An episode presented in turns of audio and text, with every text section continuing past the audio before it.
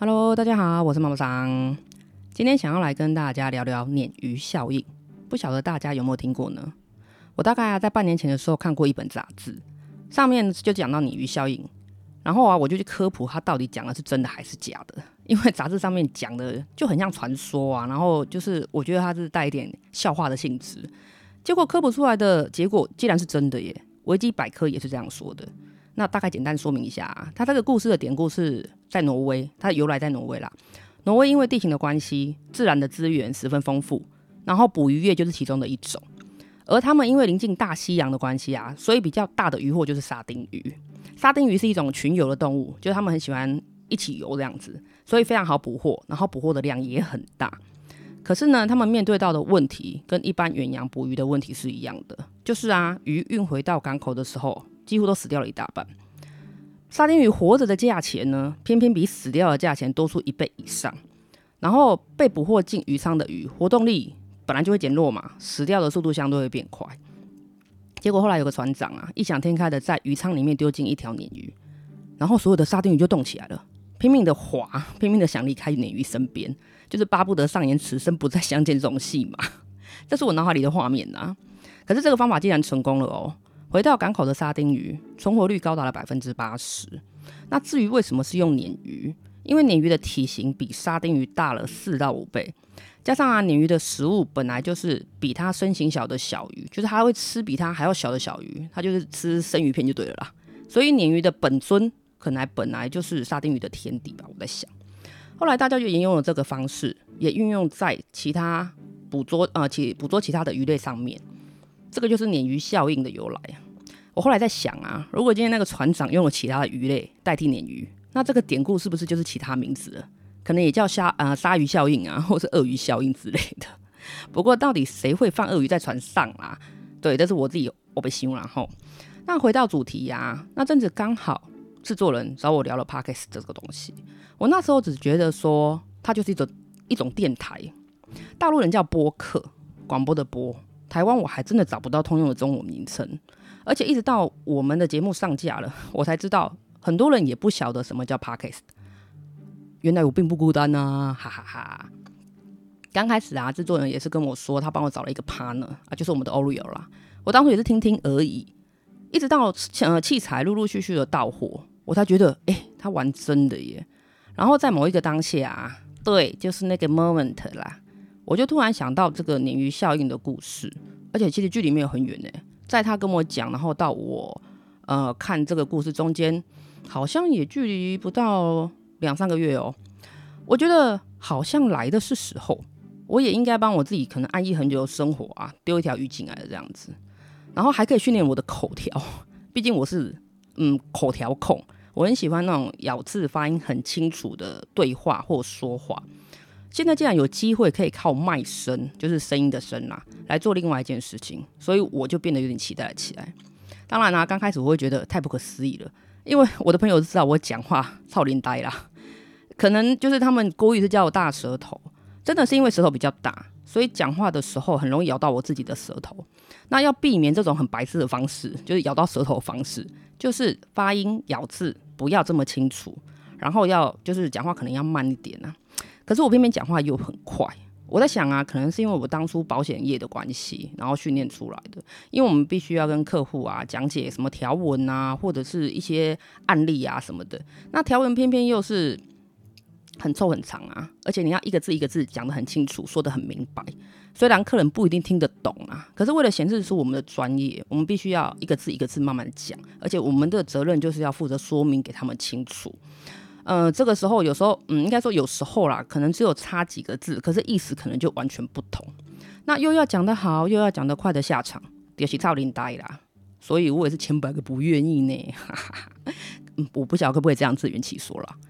默默的啊，我们现在上线也大概十来集了，然后 on 档的也还有十来集，所以不知不觉也录了大概二十几集了耶。我觉得啊，就是我的伙伴们啊，能忍受我二十几集也不容易，因为其实我是处女座的。我的做事会比较谨慎一点，而且龟毛。讲到这里，我就会想要平反一下这个星座标签。其实大家对处女座的龟毛有目共睹，我知道。可是我们真的不是龟毛吗？我们只是想要把事情做好而已。有没有处女座的，请站出来，我很需要同温层。总之要感谢我的两位伙伴啊，像 Oreo 啊，他的工作很繁忙，而且他是智商心理师嘛，大家可能有听我们节目都会知道，他需要花费很多的心力在他的工作上面。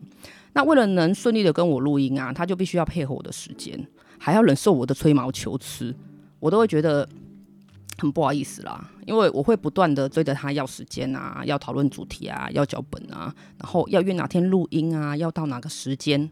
一定要精准到哪一个时间点这样子，诸如此类的啦。只能说他个性真的很好，不然我可能已经被他劈好几遍了吧。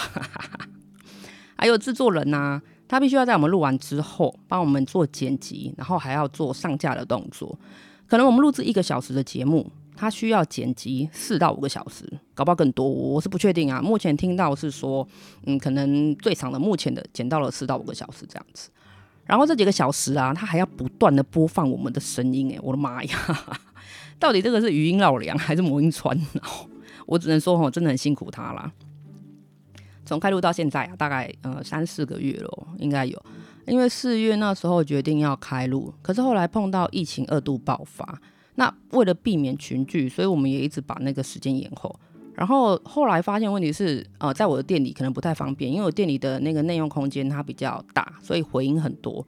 后来一直到最后决定在 Oreo 家就是录制，可是中间也发生过我们接触到确诊者，避免传染给彼此的情况下，我们就又变成远端的录音。所以前前后后到现在就是一波三折的情况下，到现在大概应该是三个月、四个月了。其实这过程中我还蛮开心的啦，从一个不知道什么是 Podcast 的东西的状态。到现在我在参与他的主持，想想都觉得他是一件不可思议的事情啊！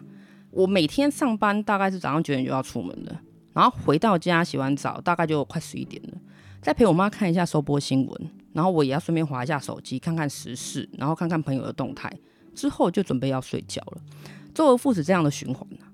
可是现在为了录制节目啊，我回家会开始准备资料，然后听一下制作人剪辑好的音档，就是我们录好的那些。我想要再听一下，说，哎，有没有什么地方可以更好？感觉就是像鲶鱼被激起求生意志一样啊，呃，不对，应该说是被鲶鱼激起求生意志的沙丁鱼一样。对，就是我动起来了。哦，杰克，这真是太神奇了呢！